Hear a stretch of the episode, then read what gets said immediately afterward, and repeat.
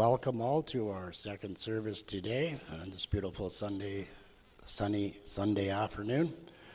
We welcome all together, also the many guests and visitors, and those who are watching on live feed. We pray that our worship may be to the glory of God and upbuilding to each other. We welcome Reverend Tim to our pulpit.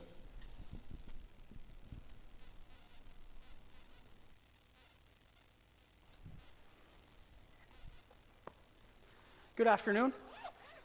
What a great joy to be gathered together once again, uh, to worship our God together, uh, to hear the gospel, and even to see the gospel signified and sealed uh, to Andrew and Cheryl and their new little girl, Maddie Christina.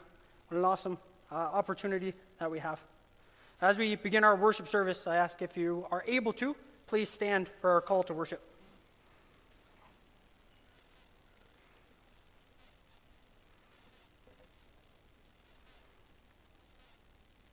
Shout for joy to God, all the earth. Sing the glory of his name. Give to him glorious praise. Say to God, How awesome are your deeds. And as we gather to worship this awesome, glorious God, we come confessing our humble dependence. Congregation, where does our help come from? Our help is in the name of the Lord, who made heaven and earth. And the Lord greets us with his blessing from Scripture. Grace, mercy, and peace from God the Father and Christ Jesus our Lord. Amen. Let's sing together to our God of grace, uh, whose our strength and whose steadfast love is sure, uh, with the words of Psalm 73, stanza 8.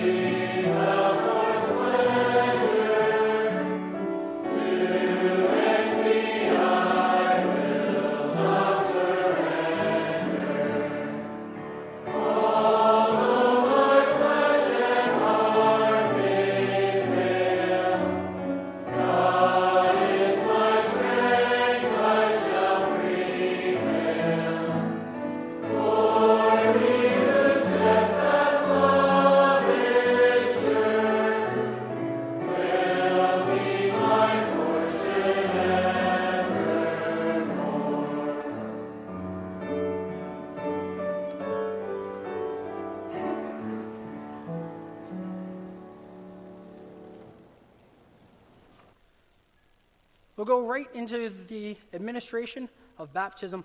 And so we'll use the, the form that we have for that purpose that explains uh, what baptism is all about uh, based on Scripture once again. We'll turn together to the form for the baptism of infants. Beloved congregation of our Lord Jesus Christ, the doctrine of holy baptism is summarized as follows First, we and our children are conceived and born in sin, and are therefore by nature children of wrath, so that we cannot enter the kingdom of God unless we are born again. This is what the immersion in or sprinkling with water teaches us. It signifies the impurity of our souls, so that we may detest ourselves, humble ourselves before God, and seek our cleansing and salvation outside of ourselves. Second, baptism signifies and seals to us the washing away of our sins through Jesus Christ. We are therefore baptized into the name of the Father and of the Son and of the Holy Spirit. When we're baptized into the name of the Father, God the Father testifies and seals to us that he establishes an eternal covenant of grace with us. He adopts us for his children and heirs and promises to provide us with all good and avert all evil or turn it to our benefit. When we're baptized into the name of the Son, God the Son promises to us that He washes us in His blood from all our sins and unites us with Him in His death and resurrection.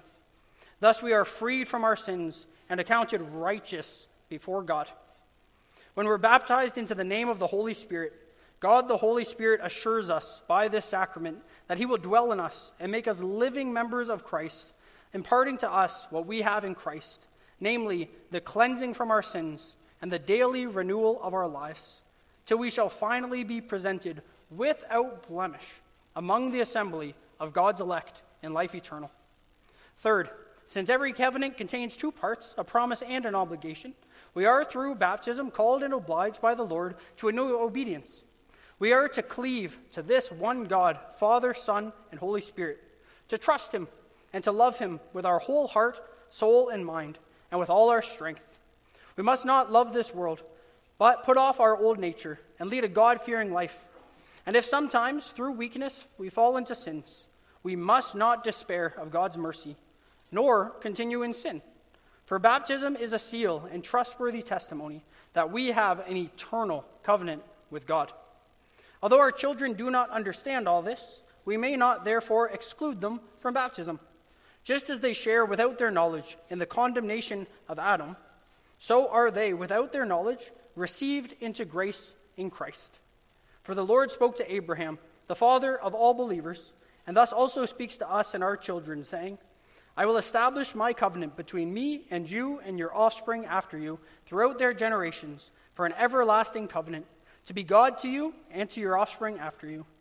Peter also testifies to this when he says, For the promise is for you and for your children and for all who are far off, everyone whom the Lord our God calls to himself. Therefore, in the old dispensation, God commanded that infants be circumcised this circumcision was a seal of the covenant and of the righteousness of faith. Christ also took them in his arms and blessed them, laying his hands on them. In the new dispensation, baptism has replaced circumcision. Therefore, infants must be baptized as heirs of the kingdom of God and of his covenant. And as they grow up, their parents have the duty to instruct them in these things. In order that we may now administer this holy sacrament of God to his glory and for our comfort, and to the upbuilding of the congregation. Let's call upon his holy name. Let's pray together. Almighty, eternal God, in your perfect righteous judgment, you punished the unbelieving and unrepentant world with the flood. But in your great mercy, you saved and protected the believer Noah and his family. You drowned the obstinate Pharaoh and all his host in the Red Sea, but led your people Israel through the midst of the sea on dry ground, by which baptism was signified. We therefore pray, Lord, that you, in your infinite mercy, will graciously look upon Maddie, your child, and incorporate her by your Holy Spirit into your Son, Jesus Christ, so that she may be buried with him in baptism into death and raised with him to walk in newness of life.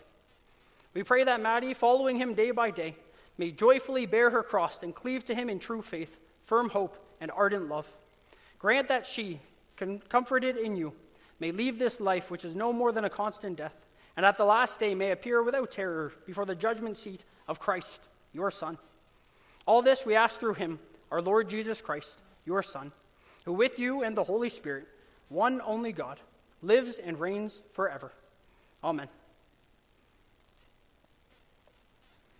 And I'd like to invite up uh, Andrew and Cheryl and uh, Maddie as well.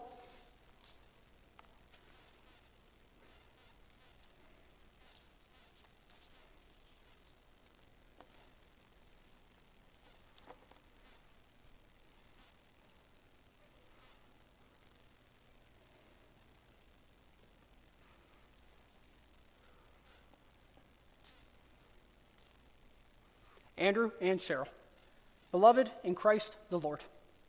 You have heard that baptism is an ordinance of the Lord our God to seal to us and our children his covenant. We must therefore use this sacrament for that purpose, not out of custom or superstition. That it may be clear then that you desire baptism for the right purpose, you're to answer sincerely the following questions. First, do you confess that our children, though conceived and born in sin, and therefore subject to all sorts of misery, even to condemnation, are sanctified in Christ? and thus, as members of his church, ought to be baptized. Second, do you confess that the doctrine of the Old and New Testament, summarized in the confessions and taught here in this Christian church, is the true and complete doctrine of salvation? Third, do you promise as father and mother to instruct Maddie, your child, in this doctrine as soon as she is able to understand, and to have her instructed therein to the utmost of your power. Andrew, what is your answer? I do. Cheryl, what is your answer?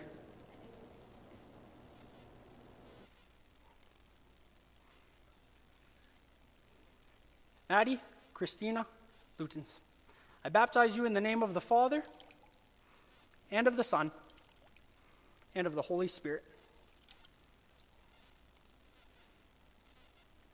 Please rise if you're able to and join with us in singing hymn 56.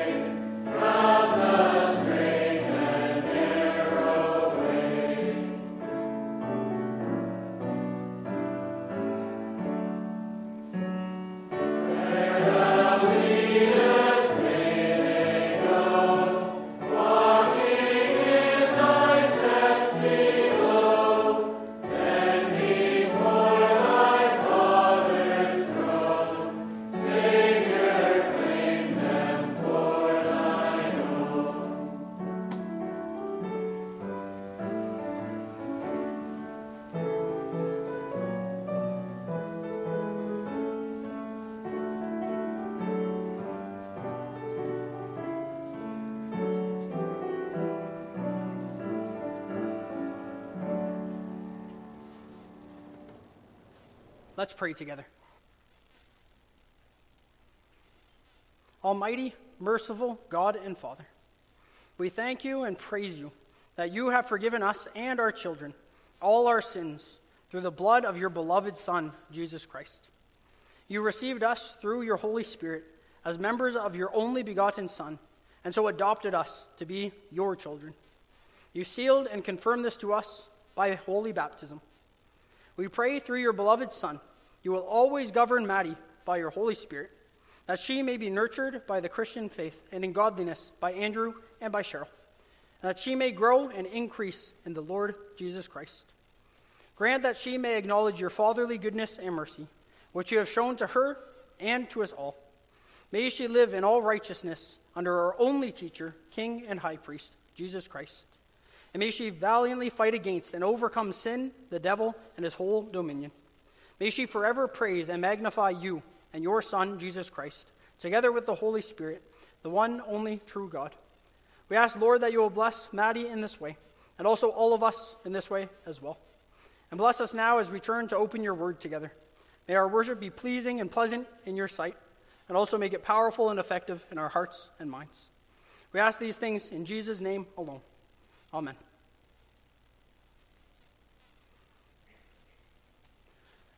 For this afternoon service, we'll be uh, addressing uh, one of the petitions of the Lord's Prayer. Forgive us our debts as we also have forgiven our debtors. Uh, so, in relation to that, our scripture reading for this service comes from Matthew 18, uh, the verses 21 to 35, a very famous passage uh, that speaks to forgiveness.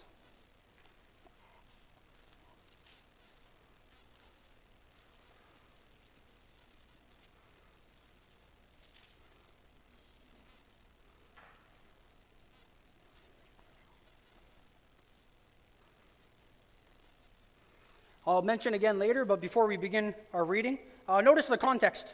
Uh, right before this parable about forgiveness and dealing with sin by forgiving it, uh, we actually have one of the most uh, well known, one of the most famous uh, par- uh, sections in the Bible about church discipline, beginning at, at verse 15, talking about if someone sins against you.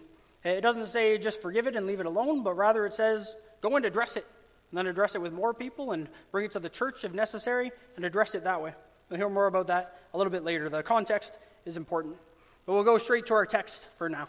Uh, Matthew 18, beginning at verse 21. Then Peter came up and said to him, Lord, how often will my brother sin against me, and I forgive him? As many as seven times? Jesus said to him, I do not say to you seven times, but seventy seven times. Therefore, the kingdom of heaven may be compared to a king who wished to settle accounts with his servants. When he began to settle, one was brought to him who owed him 10,000 talents. And since he could not pay, his master ordered him to be sold, with his wife and children and all that he had, and payment to be made. So the servant fell on his knees, imploring him, Have patience with me, and I will pay you everything. And out of pity for him, the master of that servant released him and forgave him the debt. But when that same servant went out, he found one of his fellow servants who owed him a hundred denarii. And seizing him, he began to choke him, saying, Pay what you owe. So his fellow servant fell down and pleaded with him, Have patience with me, and I will pay you. He refused and went and put him in prison until he should pay the debt. When his fellow servants saw what had taken place, they were greatly distressed. And they went and reported to their master all that had taken place. Then his master summoned him and said to him, you wicked servant, I forgave you all that debt because you pleaded with me. And should not you have had mercy on your fellow servant, as I had mercy on you? And in anger, his master delivered him to the jailers until he should pay all his debt. So also my heavenly Father will do to every one of you if you do not forgive your brother from your heart. Now, having read a little bit about uh, God's forgiveness and our forgiveness flowing out of that. Uh, let's sing uh, once again about God's forgiveness with the words of Psalm 32, stanza 1.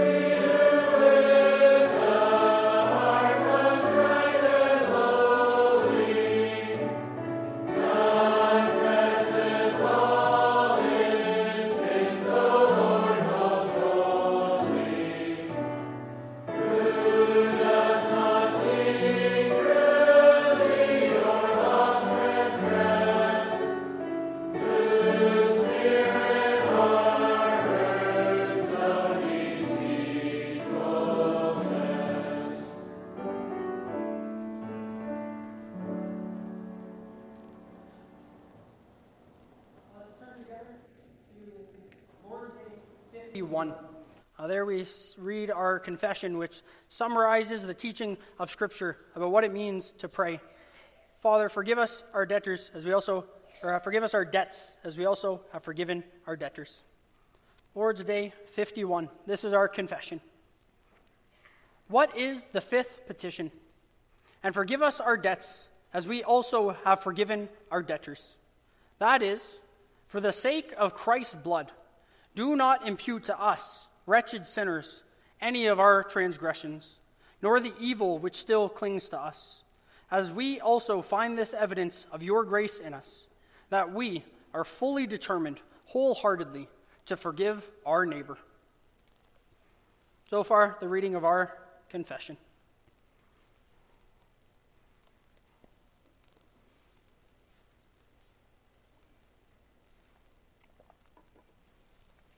Brothers and sisters, in 2015, there was a shooting in a church in South Carolina.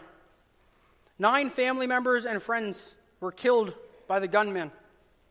But the families of those who were killed showed up at the uh, culprit's bond hearing, and they emotionally said to him that though they dearly missed their mothers and their fathers and sisters and brothers, those who were killed, they said, nevertheless, on the basis of their faith in Jesus Christ, they forgave him. Many people were moved by this amazing display of forgiveness. But some people were not moved. Some people were angry. An article came out in the Washington Post shortly afterwards condemning the forgiveness of the families. Forgiveness, they argued, perpetuates the cycle of attacks and abuse. Perpetuates the cycle of attacks and abuse. And I don't know about you, but I was surprised to learn that in Christ's time, in his day, and even today, there are many, many people who do not respect or value forgiveness. In fact, there are many people who see forgiveness and they hate it. And yet, Jesus Christ, the Son of God Himself, came down in the flesh, and He ushered in a new kingdom, as we read together. A kingdom different than the kingdom of this world. And it's clear from passages like the one that we just read, and from the prayer that Christ Himself taught us, that a foundational principle to Jesus Christ's kingdom is the principle of forgiveness. And that's what we'll be talking about this afternoon forgiveness. We'll see it in three parts. First, we'll see how much to forgive. Secondly, we'll see how to forgive. And then finally, thirdly, we'll see how God forgives. So, first of all, how much to forgive. In Jesus' day, apparently there was a Jewish tradition that suggested that if somebody sinned against you, they wronged you, you should forgive them up to three times. Sounds pretty generous, doesn't it, actually? Three times? Yet Peter, he recognized that Jesus had a much higher value of forgiveness than what he had been taught. And so, Peter, at the beginning of our text, what does he say? He goes up to Jesus and he asks him, How many times should we forgive, the Lord? Should we forgive up to seven times? That is a lot of forgiveness for someone who forgive, uh, sins against you. But yet, Jesus says no.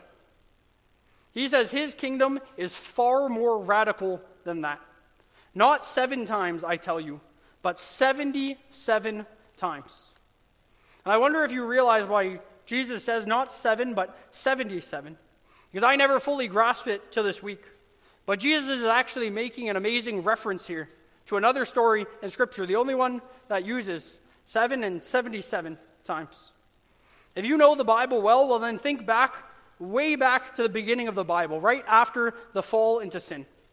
There we read about the first murder. We read about Cain and Abel. Cain, you might remember, was jealous. He rose up in anger and he killed his brother Abel. And so God cursed him and sent him away. But in his grace, he promised that if anyone hurt Cain, he would take care of justice. He would avenge Cain seven times, God said. And so Cain left, and he built a city. And in that city, sinful humanity reigned. Sin and violence and destruction and rebellion reigned. One of Cain's descendants was named Lamech, and we read about him in Genesis chapter 4. And we read very little about him, but what we read is a song that he wrote, a poem. I wonder if you can think of Lamech's poem. He brags in that poem Listen to what I say. I have killed a man for wounding me, a young man for striking me. If Cain's revenge is sevenfold, then Lamech's is 77fold. What we see in that, in that chapter is an explanation of fallen humanity, an explanation of our own sinful hearts. We see there, by nature, we don't really want to leave justice in someone else's hands, not even God's hands. We don't want him to take care of avenging us. We don't even want justice at all. Rather, we want vengeance. If you hurt me, I'll hurt you back even worse. If you wound me, I'll kill you. If you hurt me, I will make you pay. God, if God says Cain's vengeance would be sevenfold, well, then Lamech says, I'll take care of myself. I'll get 77 fold. Pain for pain. And we too, we live by that principle often, even if we don't kill people. Yeah, but still, if people hurt us, we try and hurt them back. Naturally, that's our instinct. If someone hurts them, then maybe the way we hurt them back is by shunning them. We want to let them know we're upset. If uh, someone hurts us, then maybe we'll gossip about them. We'll try and damage their reputation. Maybe we'll just root against them. We want to hear that something bad happens to them. If things are going well to them, then we're sad to hear it. When people hurt us, often, somehow, some way, we want to make them pay. Thankfully, God promised a Savior to this fallen world. And in Jesus Christ, He arrived and He ushered in a new kingdom, a better kingdom. And in His kingdom, we live by a dramatically different principle. By nature, fallen humans like Lamech, we want absolutely unbridled vengeance. But Jesus, in his answer here to Peter, he shows that his kingdom will be built on absolute, unbridled forgiveness, unbridled grace. And there's a shocking thing that Jesus teaches then in our text and also in the Lord's Prayer. Jesus teaches there's a profound sense in which our forgiveness from God is organically and inseparably linked to our forgiving other people's. Other people. In this story we just read, one of the servants is not transformed by God's grace. And so his debt, he's told eventually, is not truly forgiven. Likewise, in the Lord's Prayer, we pray, Forgive us our debts. We're usually okay with that part.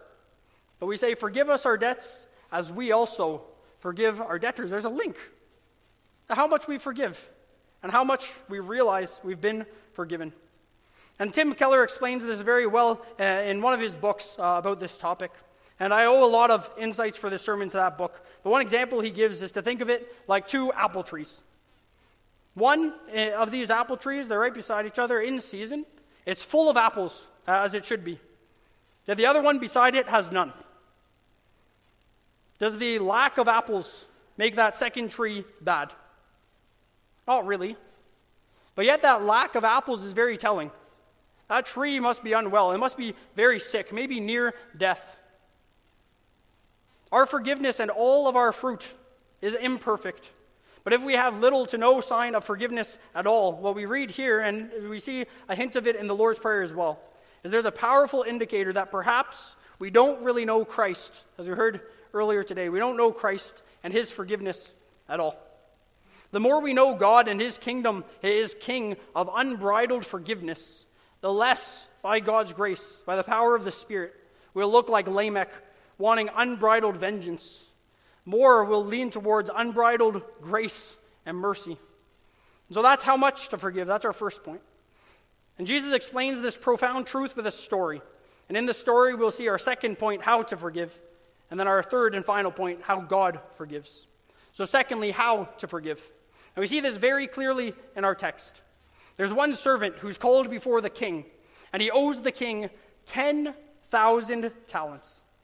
And it's extremely difficult to translate numbers like this into modern day currency.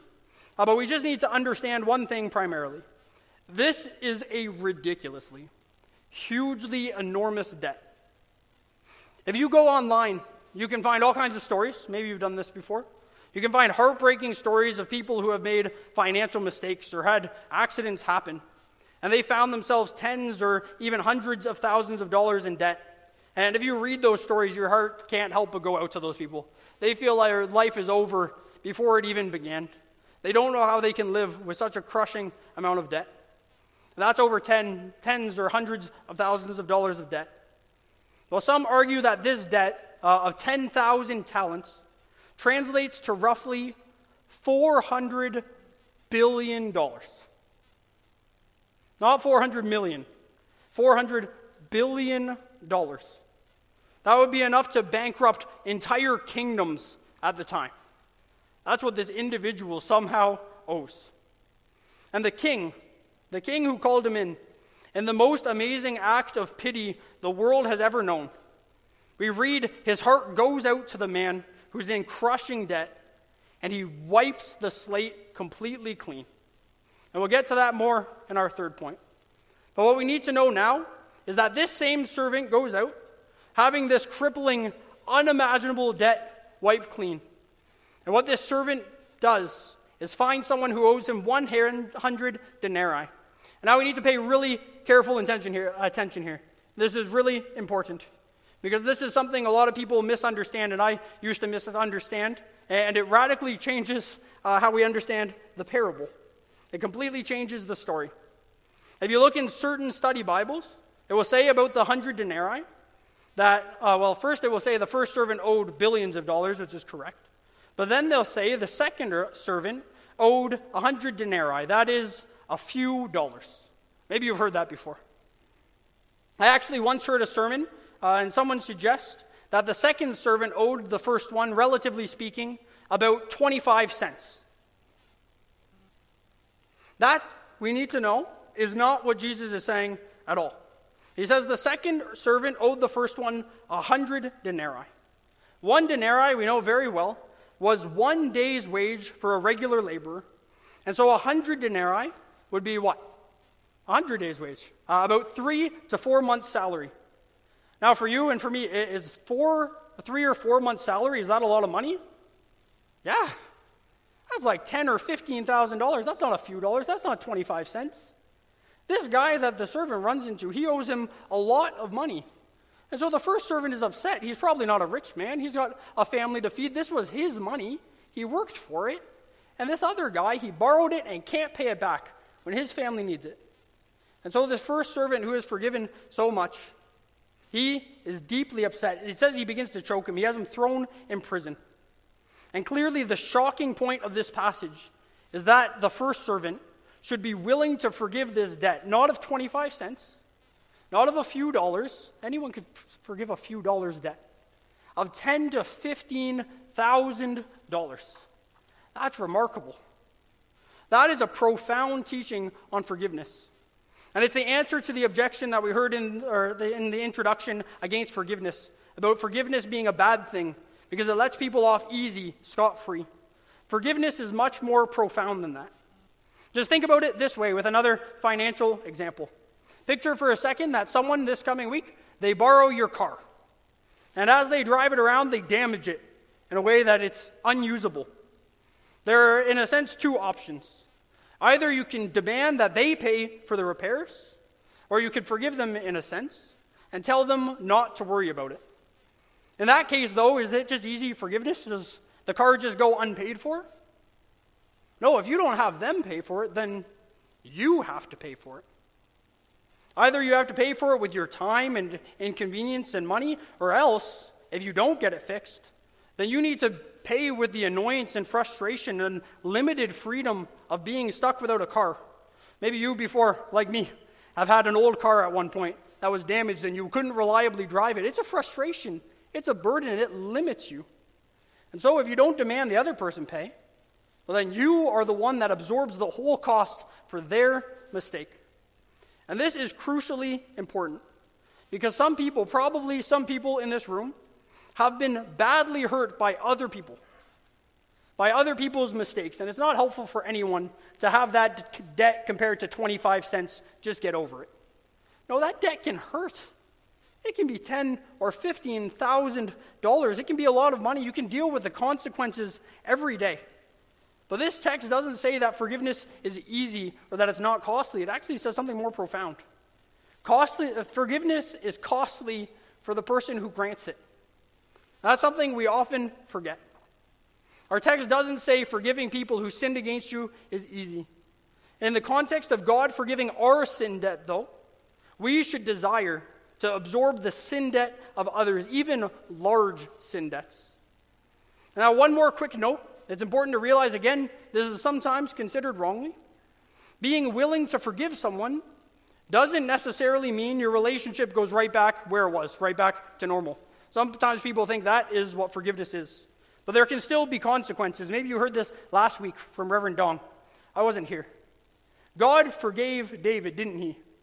Were there still consequences for David's sin? Absolutely. You can forgive someone and they can still be held accountable. That's why I mentioned right before this text. If someone is sinning against you and they keep on sinning against you, you're not a doormat. You don't just sit there and easily forgive, forgive, forgive. What does Jesus say? If someone forgives, sins against you and keeps on sinning against you, you go and rebuke them, Jesus says. And if they don't listen, they say sorry, and then they keep on doing it and show no true repentance, what do you do? Let it go? No, you get a friend. You go back. Then what do you do? You get another friend. Then what do you do? You go to the church. And then does the church just leave it alone? No. The church, potentially, we read in Matthew 18, has to say, We don't think you're a believer at all. We're in fear of your soul because you keep on asking for forgiveness, but you're showing no true forgiveness. You're not changing, you're not transforming. To use our car analogy from before, forgiving someone doesn't mean you have to let them keep hurting you. So if someone borrows your car and crashes it and you forgive them, you say, I'll take care of it, I'll absorb the cost. That doesn't mean you have to give them your keys again anytime soon, does it?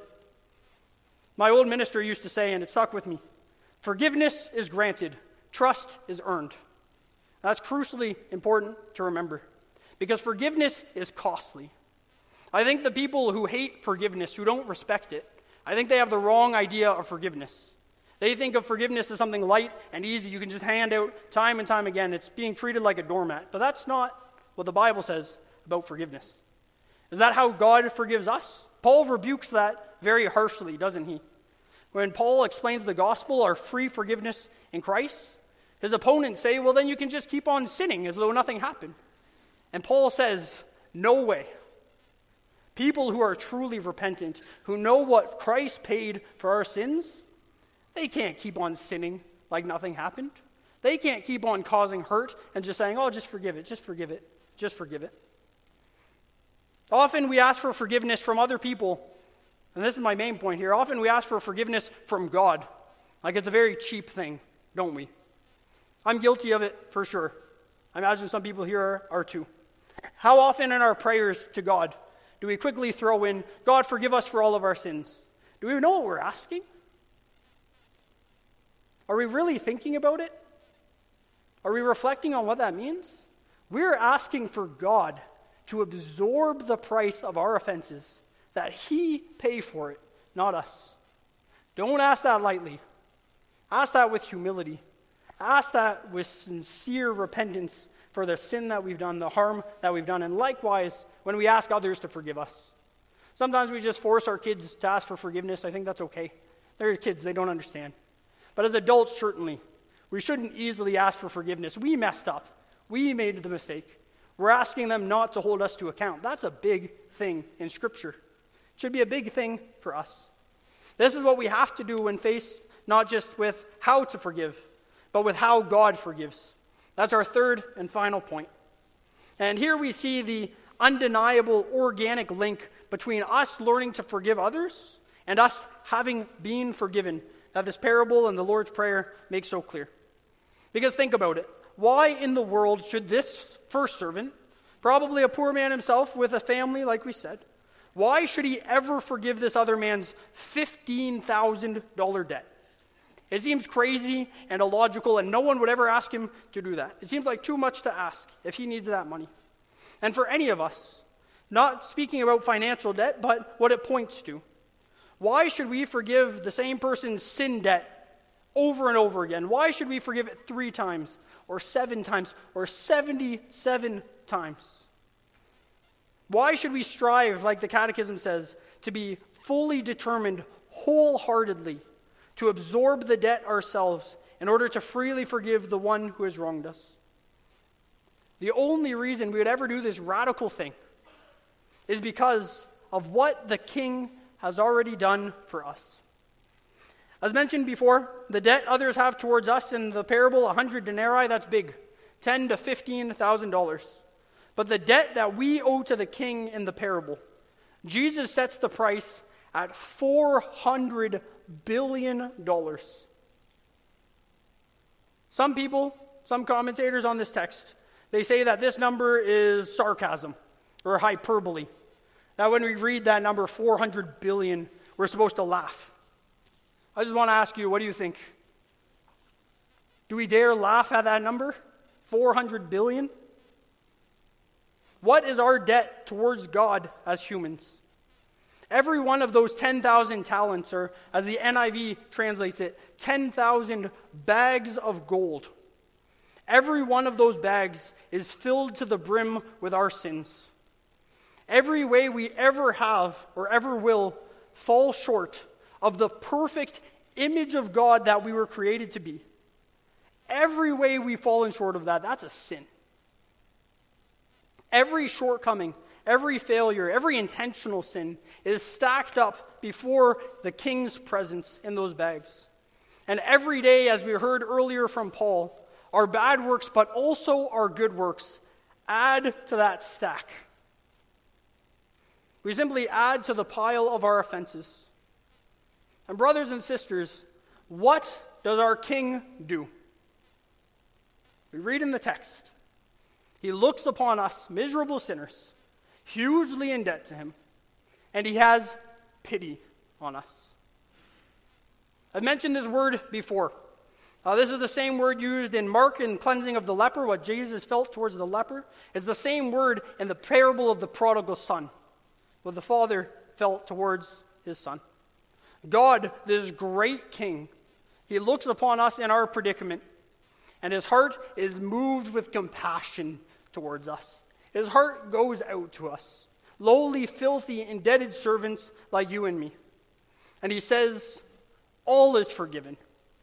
All is washed clean. It's cleared from your account. And we've learned what forgiveness really is. Is that an easy thing? Is that a light thing? No, we learned forgiveness is a costly thing. What does it mean for the king to look at that pile of your debts and mine and say, forget about it? It means he's going to pay the price himself. How did the king pay the price himself? Do you still think the debt of $400 billion is too much? That it's a bit of an exaggeration? Then just look at how the king paid the price. Jesus Christ, the Son of God, the second person of the Trinity, came down. He humbled himself as a servant. He suffered hellish agony all his life, and especially at the end. Jesus Christ, the perfect man, was rejected he was mocked. He was beaten and spat upon. He was nailed to a cross in his hands and his feet. He was cursed by man. He was cursed by God, his Father. As he breathed his last, he said, It is finished. I imagine you've heard before what that means paid in full. It's done. We saw this signified and sealed in baptism, as we prayed together earlier. He has forgiven us and our children all our sins. He sprinkled us clean with his precious blood. The debt is gone. We've been set free. And when you realize that, $400 billion doesn't sound too high anymore. When you realize the cost setting people like you and me free, the death of the perfect Son of God on the cross. One commentary I read this past week asked how it could possibly be that Christians could not only not be good at forgiving, but that some Christians could not even want to forgive. And more than that, that Christians like us can ask for forgiveness from others and even ask for forgiveness from God so flippantly in our prayers. And his answer was a very harsh one, but a very insightful one. He says the only possible answer what can be given is that such a soul has never really yet had a personal encounter with the living Christ. That one has never yet really sensed the overwhelming love and concern of God for them as a father for his dear child. It is when we stand alone, quietly, earnestly contemplating the cost of God for our forgiveness made possible by the cross, that there floods over us a sense of our deep debt towards God. Our biggest problem with being forgiving people is, not, is just not really knowing, not sensing, not feeling how much it costs for God to forgive us, how much we have been forgiven. And you can see that again in the parable. If you look at verse 26, there the first servant, when confronted with his crushing debt, like us, $400 billion, what does he say? The guy who ends up being ungrateful after all in the end. He says, Have patience with me, and I will pay you everything.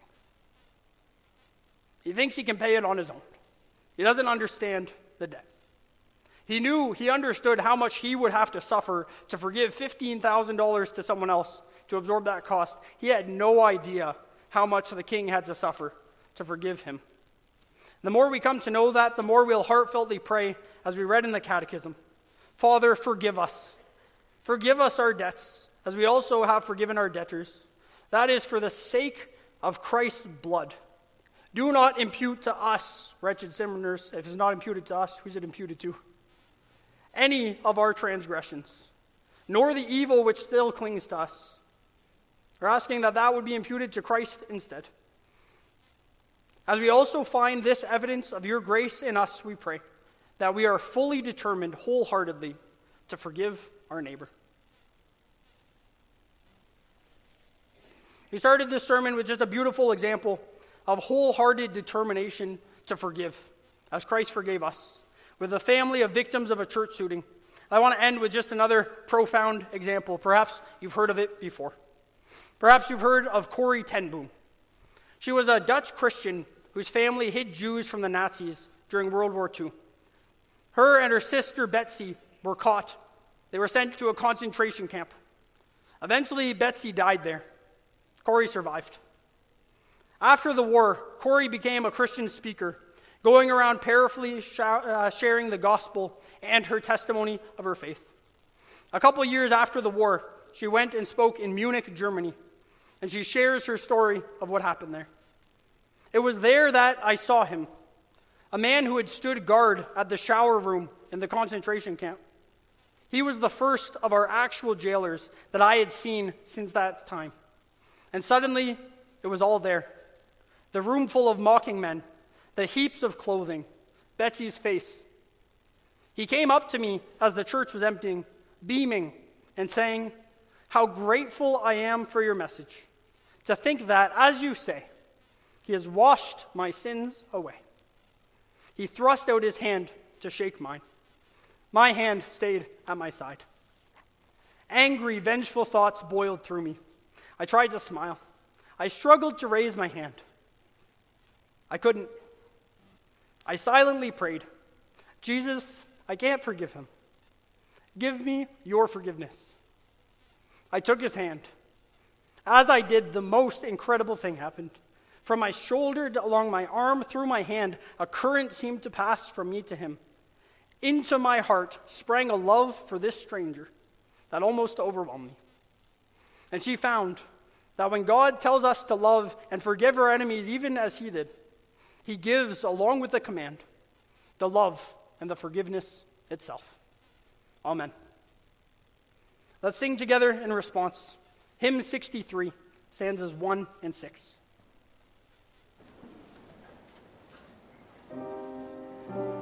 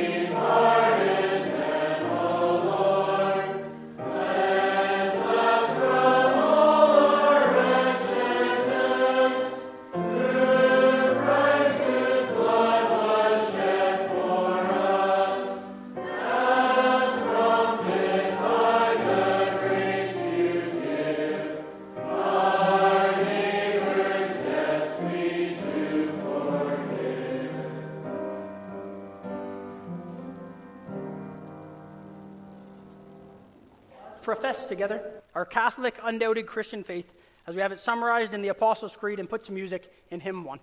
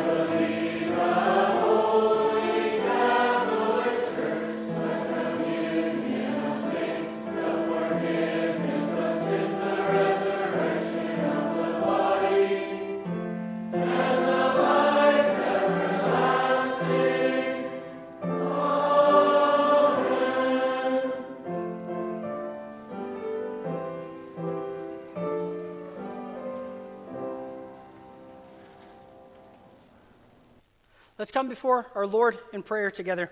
And in our prayer, uh, we'll ask for a blessing on uh, the communal meal that Andrew and Cheryl have invited us all uh, to join them in after the service. Let's pray. Awesome God and great King, thank you that we have a king like you, a king over the whole universe, a king that would look down on people like us, great debtors, and have his heart be moved with pity and compassion. Lord, thank you for the immense price that you paid to clear our enormous debt from our shoulders. As we look at our forgiveness, the price of our forgiveness in Jesus Christ, we ask that more and more you'll teach us about your love and grace and kindness towards us, and that more and more you'll equip us and transform us so we can be gracious people too. We can be forgiving people too. Lord, we ask that you'll ask us to forgive even big sin debts against us. When people have really truly hurt us, it can be hard and painful and costly to forgive, and you know that. We're so thankful that you paid the painful, costly price to forgive us. Thank you that you care for us in spite of our sin. And thank you that you care for this world that we live in as well. Thank you for the promise that we heard earlier in the baptism that you promise all of your people to avert all evil or turn it to our benefit. We ask that you will continue to work over or work in this world and guide it. Lord, we ask that you'll guide our nation. Lord, we're thankful for Canada. We're thankful that we can worship in freedom. We ask that you'll continue to work powerfully in Canada, uh, in and through the government of our nation. Lord, we know that they were put in power by you, and that gives us a great confidence, knowing that you are the one who's really in charge and you will hold all people to account. We ask that the, those who rule the nation might govern in such a way that your gospel will go out and your church will be enhanced. That we, your people, maybe live quiet and peaceable lives, godly in every way. We pray for those in Canada and around this world who are suffering, especially our brothers and sisters in Christ. Lord, so often on the news, especially this past week, we hear so much about disasters and disease and wars and rumors of wars. And we hear that the world is groaning under the effects of our human sin. We ask that you might keep your promise, avert all evil, or turn it to the benefit of your people. We ask that more and more people might be brought to faith in Jesus Christ. We know that He's made us a new creation through faith in Him. We know that He's making all things new. Lord, we ask that He may return soon. We ask that for now, as we live in this uh, world full of sin, in these bodies still full of sin, that we might be able to sleep soundly, knowing that you are in control.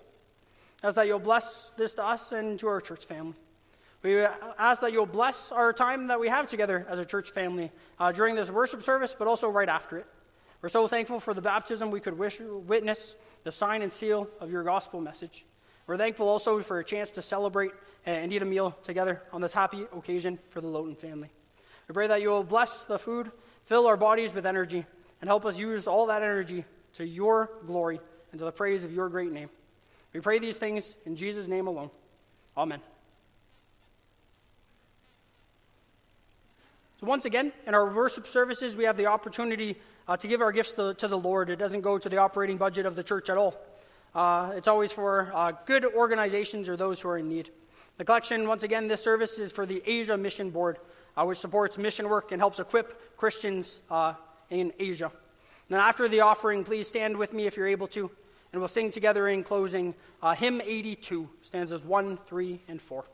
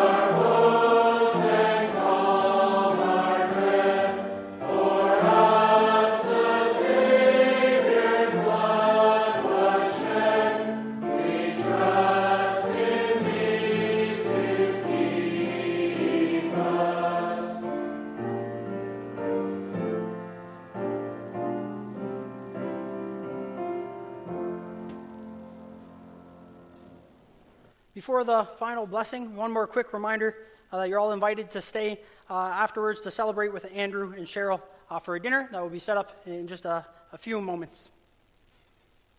Brothers and sisters, lift up your hearts to the Lord and go home in peace. The grace of the Lord Jesus Christ and the love of God and the fellowship of the Holy Spirit be with you all.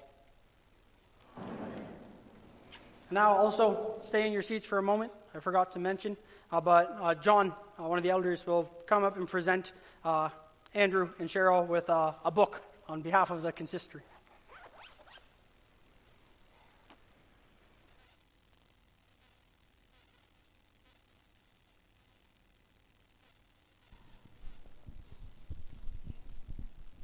Well, congratulations, Andrew and Cheryl. Uh, I know many prayers have been asked to the Lord for these blessings that you have been able to have, and we thank you for that. And uh, wasn't too long ago that as a congregation, we had Alan and Tiffany with their baby son, and now the newest member is now a Luton. And so we pray that uh, as congregation and as family that we all support Andrew and Cheryl in raising Maddie Christine. It's a wonderful name for this child, and we thank you for that as well. And we know that as a congregation, it, it almost takes a village to raise a child. Well, here it takes a congregation to raise a child. And so we hope to be able to support you in any way that you need. We know you have Herman and Jane and the rest of the family to support you, but as a covenant congregation, God's people, we're here all for you as well. And we congratulate you again.